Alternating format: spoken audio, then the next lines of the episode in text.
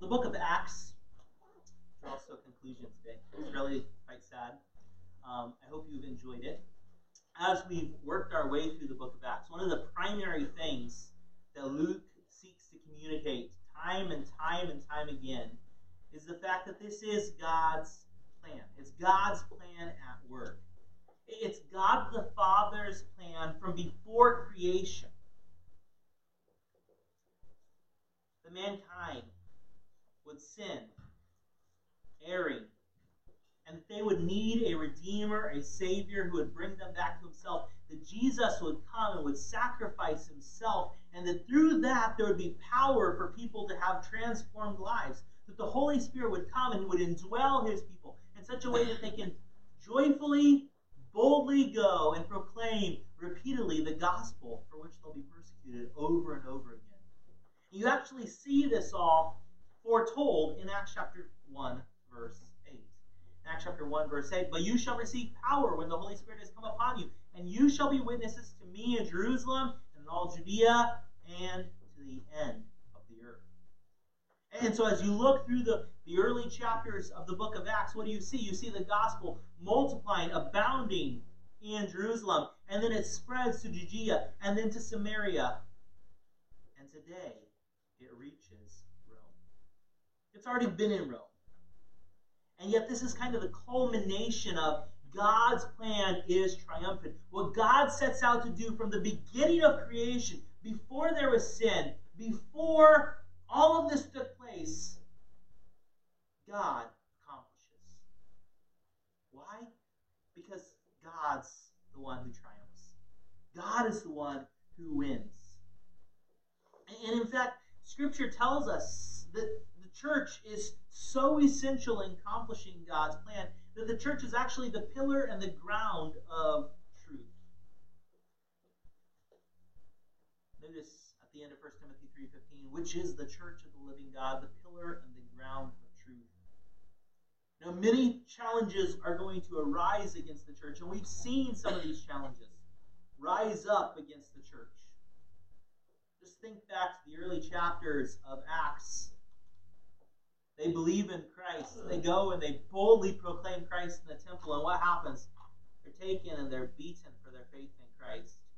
And the early disciples say it's a joy for them to be able to be persecuted for Christ.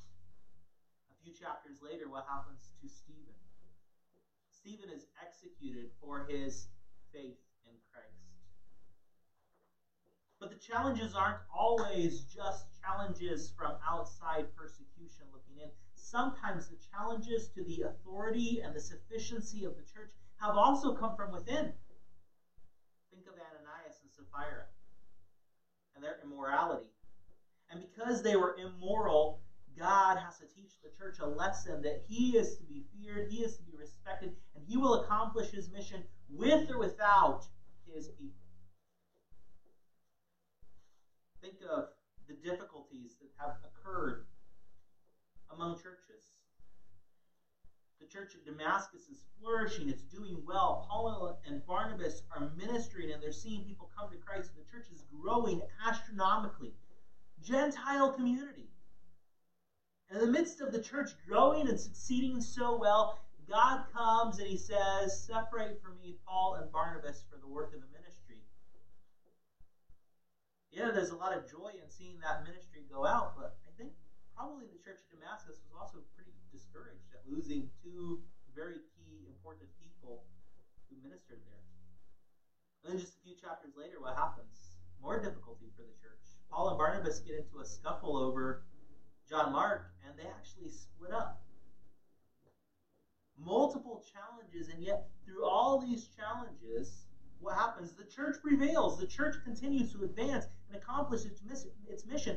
Why? Because that's what Jesus promised. This is God's plan. It's accomplished by the work of the Holy Spirit. This is not the acts of the apostles, this is the acts of God. As it fulfills the plan of God through the power that is accomplished in the mission and work of Jesus Christ, and it's seen accomplished by the work of the Holy Spirit in the. And so it's not shocking at all that Jesus said, I will build my church, and the gates of hell shall not prevail against it. And you may think that as we enter into this concluding section where, you know, Paul has now been in prison for at least two years, possibly up towards three years at this point in Acts, that this is somehow a, a deterrent to the mission of God's work. That, you know, God was racing towards the finish line, and for these past four years, that God's, you know, not even put the whole plan on cruise, but you know, he's just taking his foot off the gas and he's starting to push the brake. But notice what Paul says as he writes to Philippians about his ministry as he's in prison. During the same period, he says, But I want you to know, brethren, that the things which happened to me have actually turned out for the furtherance of the gospel, so that it has become evident to the whole palace guard and to all the rest that my chains are in Christ. You see, God's mission is being accomplished in the book of Acts. God is proving to his people that he is triumphant, that he will accomplish what he sets out to accomplish. And what the book of Acts is seeking to teach you and I is that the plan that God started in Acts chapter 1 is still God's plan. God's plan to save sinners from their sin through the power of Jesus Christ and see them sanctified and to accomplish his mission in their lives through the power of the Holy Spirit is still God's plan today. You'll notice that as we conclude the book of Acts, it's not like you really know what happens to Paul. Why? I think in part the reason why is because ultimately it's not about what happens to Paul. Paul's not the hero. The hero of the story is Christ is proclaimed, Christ is magnified, and Christ is known. The gospel advances. That's the purpose. The gospel is advancing to Jerusalem, to Judea, to Samaria, and to the uttermost parts of the earth. And because that's what's happening, God's plan is successful. It's not about Paul, it's not about Peter, it's not about John, it's about Christ. And so, as we study this last section of the book of Acts, I believe that the theme is this find your hope in Christ and rejoice in his complete wisdom and perfect. Find your hope in Christ and rejoice in his complete wisdom and perfect plan. If you would stand with me, we will read together Acts 28, verses 17 through 31. Verse 17 And it came to pass after three days that Paul called the leaders of the Jews together. So when they had come together, he said to them, Men and brethren, though I have done nothing against our people or the customs of our fathers, yet I was delivered as a prisoner from Jerusalem into the hands of the Romans, who, when they had examined me, wanted to let me go, because there was no cause for putting me to death. But when the Jews spoke against it, I was compelled to appeal to Caesar. Not that I had anything of which to accuse my nation. For this reason, therefore, I have called for you, to see you and speak with you, because for the hope of Israel I am bound with this. Then they said to him, We neither received letters from Judea concerning you, nor have any of the brethren who came reported or spoken any evil of you. But we desire to hear from you what you think. For concerning this sect, we know that it is spoken against everywhere. So when they had appointed him a day, many came to him at his lodging to whom he explained and solemnly testified to the kingdom of God, persuading them concerning Jesus from both the law of Moses and the prophets, from morning till evening. Some were persuaded by the things which were spoken, and some disbelieved. So, when they did not agree among themselves, they departed after Paul had said one word. The Holy Spirit spoke rightly through Isaiah the prophet to our fathers, saying, Go to this people and say, Hearing you will hear and shall not understand, and seeing you will see and not perceive. For the hearts of this people has grown dull. Their ears are hard of hearing, and their eyes have they have closed, lest they should see with their eyes and hear with their ears, lest they should understand with their hearts and turn, so that I should heal them. Therefore, let it be known to you that the salvation of God has been sent to the Gentiles, and they will hear it. And when he had said these words, the Jews departed and had a great dispute among themselves.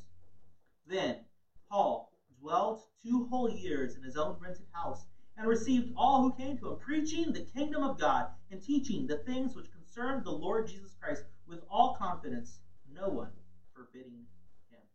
This is the word of the Lord. Thanks be to God. You may be seated. The text begins and highlights the fact that God's hope is what sustains and motivates God's people. Notice the death, burial, and resurrection of Jesus is our sure hope. Just imagine if you were Paul. What would motivate you? What would sustain you through the last two and a half, three years that he's been through? As he's heading to Jerusalem, being told to do so by the Lord Jesus Christ himself, everybody around him is prophesying, telling him, Do not go. We know that if you go to Jerusalem, there's going to be heartache and imprisonment and trials that are going to come your way. Don't go. Repeatedly, numerous people in different locations, believers, come and tell him, Don't go. And he does. Why? Because he's obeying God's plan. And yet he arrives, and what happens? He's falsely accused, he's arrested, he's imprisoned. They seek to kill him, they seek to plot to kill him, they seek to de- uh, deceive the Roman leaders numerous times. And yet God sustains him provides him with hope. And numerous times as he stands and he defends himself, he continues to point people to the fact that Jesus Christ is his hope. That the resurrection of Jesus Christ is his sure and final and only hope. That if it were not for the fact that Jesus died for his sins, that Jesus was buried, and that Jesus rose again, and that his sins are forgiven, he has a hope of eternal life and a future resurrection, he would not have persevered. He's survived two years of unjust imprisonment. He's survived yet another shipwreck. And he arrives now here. And notice what he does. His hope propels him to live and to pursue God's mission with his life. Is completely unencumbered. He's, he's not fazed by the difficulties and the hardships that he's faced. He arrives, and, and simply three days later, what is he doing? He's calling for the very same people group who have got him into this mess for the last two and a half, three years to come and to hear about the hope that he has. This hope has not only sustained him, but it's also motivating him. It's the same hope that not only sustains you and I through the trials of our lives, but it's the same hope that will motivate you and I to take the gospel and faithfully proclaim it to those who are lost all around us. People are in desperate need of hearing the gospel. People are dying and facing a crisis eternity and hell because they've never received the gospel message of Jesus Christ. And Paul is so consumed by the message of hope that he has, that's available in Jesus Christ, that it not only sustains him through his trials, but it also motivates him and urges him on to faithfully continue proclaiming. It's an amazing thing. These are the same people that he should expect. When was the last time Paul had an opportunity to present the gospel to a majority Jewish context in which the majority of them responded in faith to the gospel of Jesus Christ? Never. Not once. And he himself has said, you know, I'm going to go to them and tell them first, but I know that my primary responsibility is not to proclaim to them, but to proclaim to the Gentiles. And yet, he realizes the need, and his hope sustains him. It's not something that he is ashamed about. It's not something that he's seeking to distance himself from. It's not something that you and I should be ashamed about. It's something that we should boldly and freely proclaim because it's the hope of all people. It's what everybody needs to hear. And Paul realizes this is what they need most. They don't need to have themselves deceived any longer, to have me think that I'm here for some other reason. They should understand that Jesus Christ is the fulfillment of Israel's hope, that he is what they truly need most desperately. So Paul arrives and he freely discusses the reason for his imprisonment. You would think that as he's in prison, he's getting ready to face Caesar, and he's changed to some of Caesar's very own personal guards, a very elite group of soldiers, constantly chained to them. And maybe he'd back down a little bit, and yet he's not ashamed. Instead, he grows, it seems, in even greater boldness in proclaiming who Christ is. Notice he says, But when the Jews spoke against it, I was compelled to appeal to Caesar. Not that I had anything of which to accuse my nation. His purpose, his hope, is simply the gospel. For this reason, therefore, I am called for you, to see you and speak with you, because for the hope of Israel I am bound with this see him just sitting there, chained to a Roman guard, and he picks up the chain and he says, This is the reason for these chains. It's the hope. He's not ashamed of it. He, in fact, draws attention to the fact that he is bound for this hope. He doesn't back down. Instead, he pushes forward with joy. And that's what you and I need to do too. Our hope is so important, we must share it with joy. Notice how he, he calls them and he appoints a time for them to come and to listen to him.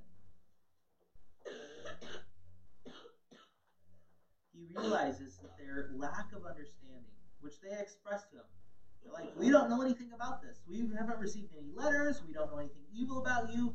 But we do have a desire, they say, to hear from you what you think. For concerning, concerning this sect, we know that it is spoken against everywhere. And so he assumes then from that they do not have the hope of Israel, that they must have that proclaimed to them. See, his hope not only sustains him through this, it also motivates him.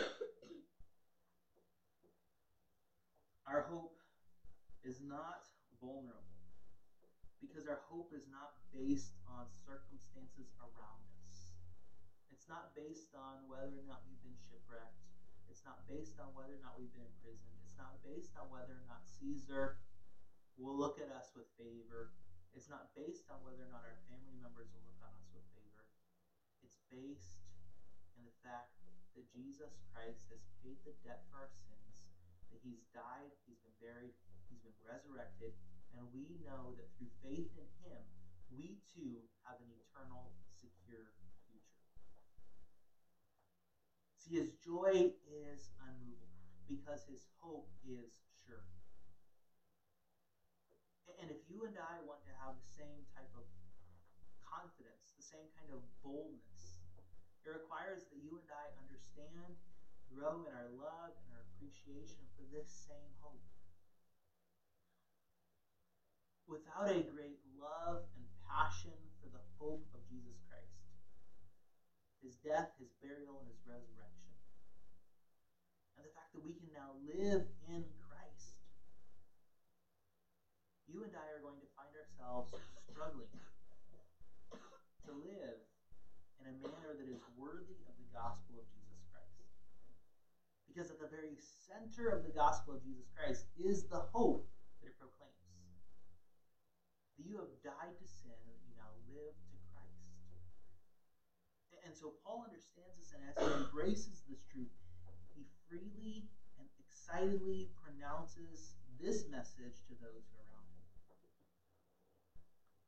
But as he proclaims this, you see that he's going to continue to develop ideas about who Christ is, about who God is.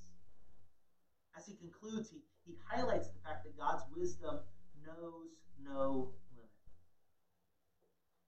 And so, as verse 23 and following open and they conclude, God knows how to bring people to himself. Paul's new acquaintances have not really heard about the gospel. They profess that in verse 21. They're like, We don't really know anything about you, and we know that everybody says a lot of evil things about the things that you say, but we don't really understand it, and we would like to hear something about it. Now, whether or not they're simply curious, maybe they're afraid that if they get too involved and act like they have a solid position, Caesar's going to kick all the Jews out of Rome again. Or maybe there's something else that they're concerned about. text doesn't really let us know where they are, though as you continue reading the text, it appears that their desire to hear is not actually as great as they initially profess. But God brings people to Himself. God brings them and allows them to have opportunity to once again hear the truth of His Word. And, and so He appoints a time for them to come and to meet. And in this great group, some of them are going to place their trust in Christ. And so, as he begins explaining to them the gospel, notice what he does. He explains who Christ is. Persuades them concerning Jesus from the law of Moses and the prophets from morning till evening. And he highlights this has to do with the kingdom of God he's highlighting for them that, that Jesus Christ has died. That Jesus Christ has provided a way for them to receive eternal life. That their attempts to live up to the standard of law is a failed attempt, that they'll never reach righteousness by the law. He tried, he failed, and he says he was one of the best to try ever. He says you can't do it, which is why you need Christ. Christ did live a righteous life, and he died paying the penalty for your sin, and he offers you his righteousness if you receive him by faith. And so he constantly proclaims this to them. And so it really brings out the question Have you received the gift of Christ? Have you placed your faith in Christ? See, Christ has a desire to bring people to himself. That's what he desires so greatly. And he constantly is recording that he's desiring to see people come to himself throughout the whole book of Acts. Over and over and over again, he's highlighting the fact that he has a desire to see people come to himself. God does give some human hearts God gives human hearts that are humble and ready to hear the gospel. Notice how some of them respond in verse 24 and 25. And some were persuaded by the things which were spoken, and some disbelieved. So when they did not agree among themselves, they departed after Paul had said one word. Ultimately, it's a work of God that brings people to salvation. Some people say that they have a desire to hear. A, a great many come, and yet only some receive the message. But God knew that. God's wisdom was not limited in this. God knew that only some would receive the message. And it becomes even more and more clear as you continue to read through the text that God knew exactly what he was doing. Because God has known that some will reject the message of Jesus. And so notice how Paul highlights this idea. They say what specifically is the thing that Paul says that drives people away from him, that ends their conversation. You can almost see it. From morning till evening, he's talking about the kingdom of God. He's talking about righteousness. He's talking about the law of Moses. He's talking about Jesus Christ. And He's talking about how all of this is fulfilled in the person and work of Jesus Christ. And he then says, as he looks and he perceives that some of them believe and some of them are not believing, he looks and he says to them, The Holy Spirit spoke rightly through Isaiah the prophet to our fathers, saying, Go to this people and say, Hearing you will hear, and shall not understand, and seeing you will see and not perceive. For hearts of, for the hearts of this people has grown cold, dull.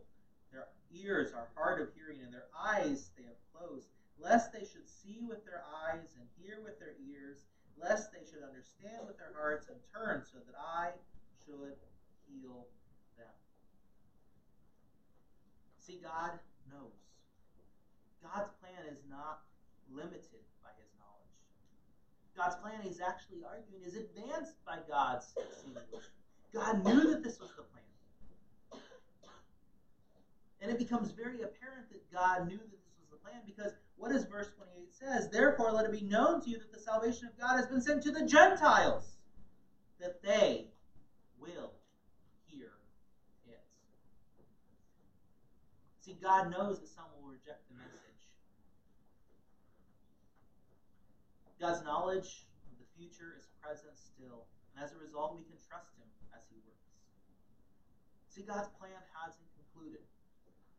And God's wisdom and sovereignty and power and control into our futures is not hindered in the least bit. God still knows how people will ultimately respond to the gospel, and He's still accomplishing His mission. He has simply sent us on mission to faithfully live for Him, to faithfully proclaim to others the sufficiency of Jesus Christ for their own lives. God's mission is not hindered. God's mission is not stopped because God's plan is triumphant. And so in verse 28 through verse 31, he's going to really highlight this idea that God's plan is triumphant. The plan that he set out to accomplish in Acts chapter 1, verse 8, to see the gospel go from, from Jerusalem to Judea to Samaria to the uttermost parts of the earth, has been accomplished. That God is doing just what he set out to do. See, God is seeking people who receive the salvation he offers them. God yearns for people to come to salvation. Another Jewish author of Scripture writes to us and tells us about the very heart of God. In Peter, Peter tells us the Lord is not slack concerning his promises. Some count slackness, but is long suffering toward us, not willing that any should perish, come to repentance. And so God has a desire to see Gentiles come to salvation. And he says that they are going to hear. God's mercy is clearly and fully displayed as he draws people to himself. God is once again in your own salvation highlighting and magnifying his own mercy and his own glory, proclaiming to those around you that He is a merciful God, that He is a glorious God, that He is one who is worthy of praise. See, God is seeking people who receive the salvation that He offers. But not only that, He knows that it's going to be successful. God knows who will hear and respond to His message. And so Paul specifically once again highlights here that the message is primarily going to be taken to the Gentiles. And the Jews respond in a very hostile way to that. They respond by getting angry and they have arguments among themselves. Because some of them have believed the gospel of Jesus Christ and have received forgiveness of their sins and the righteousness of God. And others continue to say, No, I'll do it on my own. I'll follow the law to a T, and through that I will earn the righteousness of God. And they're lost. But that's what happens. But God knows this, is His plan. But notice how the text concludes. As the text concludes in verse 30 and 31, God is going to highlight that His message is freely you may think that, you know, being in the prison cell may deter, may hamper the efforts of the Apostle Paul in proclaiming the gospel. And yet it doesn't. Because he's able to have his own rented house, and as he's there, people are able to freely come to him, and he's able to boldly and freely proclaim with all confidence no one forbidding him the gospel of Jesus Christ. God's mission is being accomplished. The center of the known world, the very hub of all the political activity, the gospel is there. And where are people from this capital going to go to? Everywhere. The idea is that the gospel is spreading to every single corner of the world. That God's plan is indeed fully being accomplished, not only in scope, but also in power. The vibrancy and the power of the gospel is not hindered. Paul is not hindered. The gospel is not hindered. God is accomplishing his message. God is accomplishing, accomplishing his mission. And then finally, God's message is ultimate about ultimately about the triumphant Christ. Notice specifically what he's teaching them.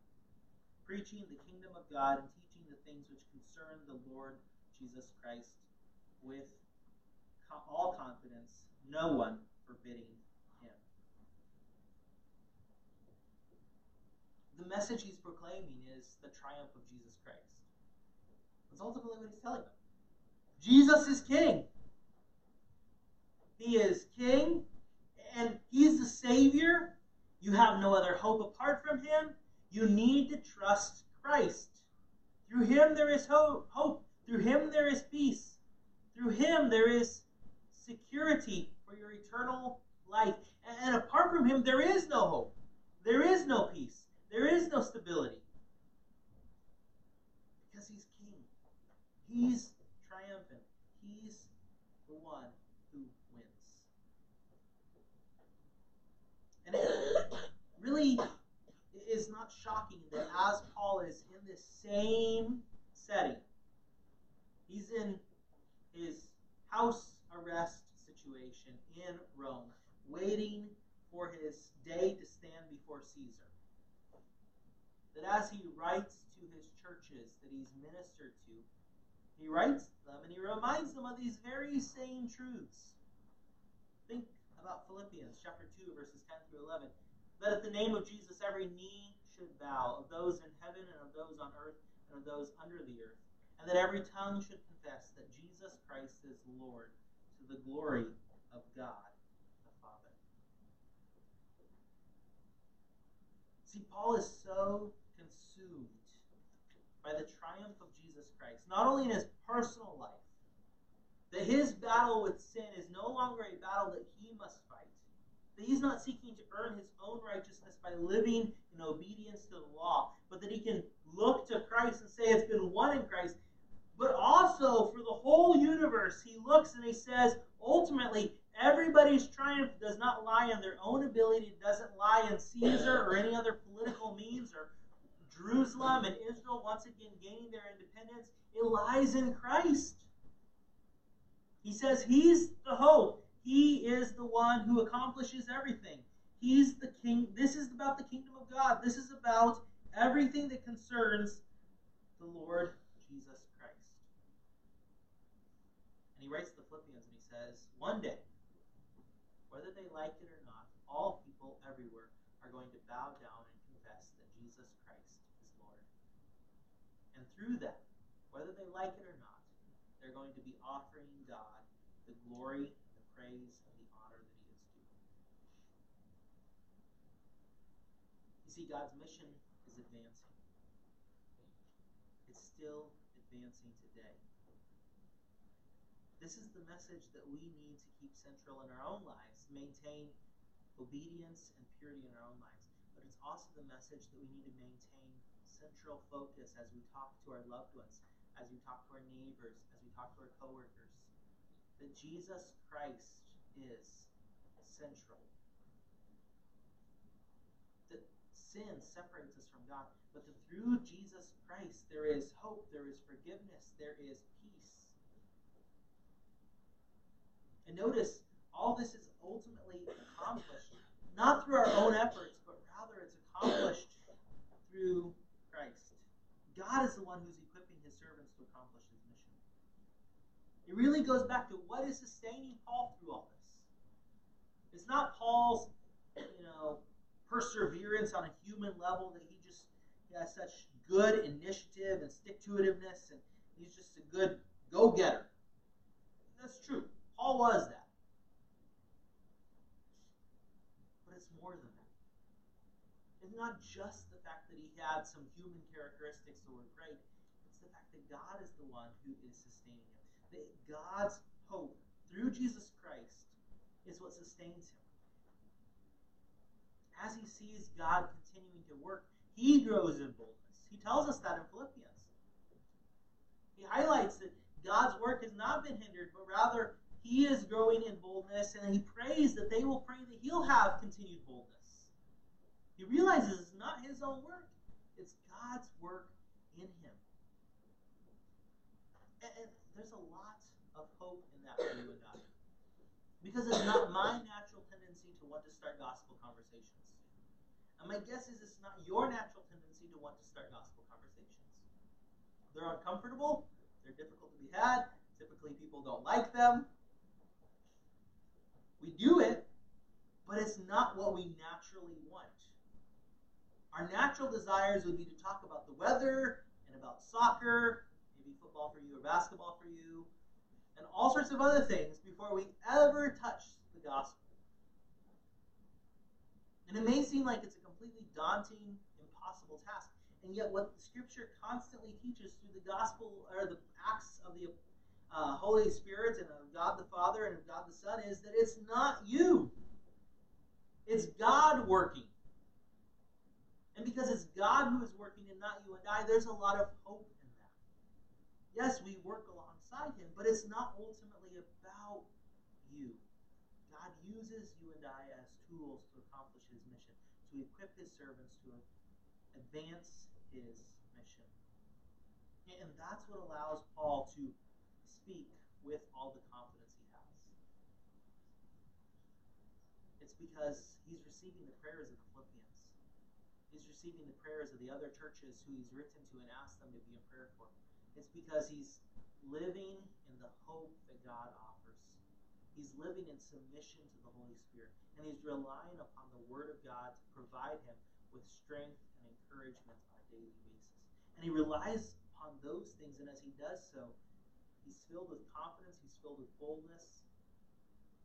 He wakes up another morning, still under house arrest, and boldly and freely proclaims the kingdom of God and teaches them about the Lord Jesus Christ. See, God's mission hasn't stopped. I think that's why the book of Acts ends the way it does. It doesn't tell us whether Paul is freed or whether Paul is executed. I think that personally he was freed and then he was captured again some years later and then he was executed. But it doesn't conclude there. Why? Because the point isn't does the mission of God continue for another five years because Paul is freed or the mission of God stops because Paul is killed. That's not the point. The point is that God's mission has been started, and what God the Father plans, what God the Son accomplishes through his death, burial, and resurrection, and what God the Holy Spirit brings about in his people will be fulfilled. It doesn't stop in AD 62 or AD 68. It goes on today, 2,000 years later, and it will continue to advance because it's not about you, it's not about me, it's about God working in and through us. And so, as we think about some application ideas, the gospel of Jesus Christ sustains us in our trials. Paul has been through some crazy stuff over the last seven chapters. You could even say the last eight chapters. Believers coming and harassing him, telling him he should not continue to follow God's plan. His own people coming and seeking to see his death.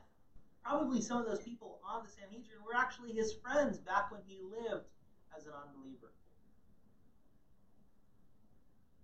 And yet, what sustains him? What keeps him going? It's the gospel. That there is more to life than his personal circumstances. That Christ is worthy. There is hope laid up for him that is not of this earth. That sustains him. And, believer, that's what sustains you and I. Not your physical circumstances, not your family, not your financial situation, but the hope of the gospel of Jesus Christ. That's what sustains us. But the gospel of Jesus Christ also motivates us to continued faithfulness in our heartaches. Notice it not only sustains him, not only keeps him, you know, going another day. This is not a guy who's, you know, ready to just throw in the towel. You almost see Paul as more motivated for the advancement of the gospel of Jesus Christ in Acts chapter 28 than you did in Acts chapter 9, where he's called initially to the gospel and his eyes are open to the light of Jesus Christ.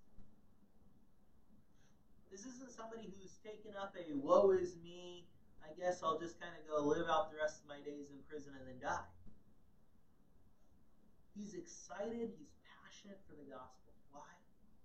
Because he sees what the gospel has done in himself and he's seen the gospel continuing to work and the gospel of Jesus Christ, the fact that God takes people who are hostile enemies of Him,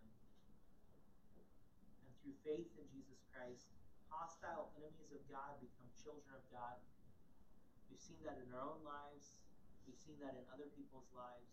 That should be something that motivates us and stirs our hearts to continued faithfulness, to continued obedience. God's wisdom assures us that God will care for our needs. God knows what's going to happen. He knew that the Jews would reject the mission of Jesus Christ. He knew that thousands of years earlier. He told Isaiah to go and to tell them. It's the same passage, Isaiah 6, where Isaiah is like sent, and Isaiah's like, I don't know if I really want to do this. And God shows him his extreme holiness, and he says, You are going.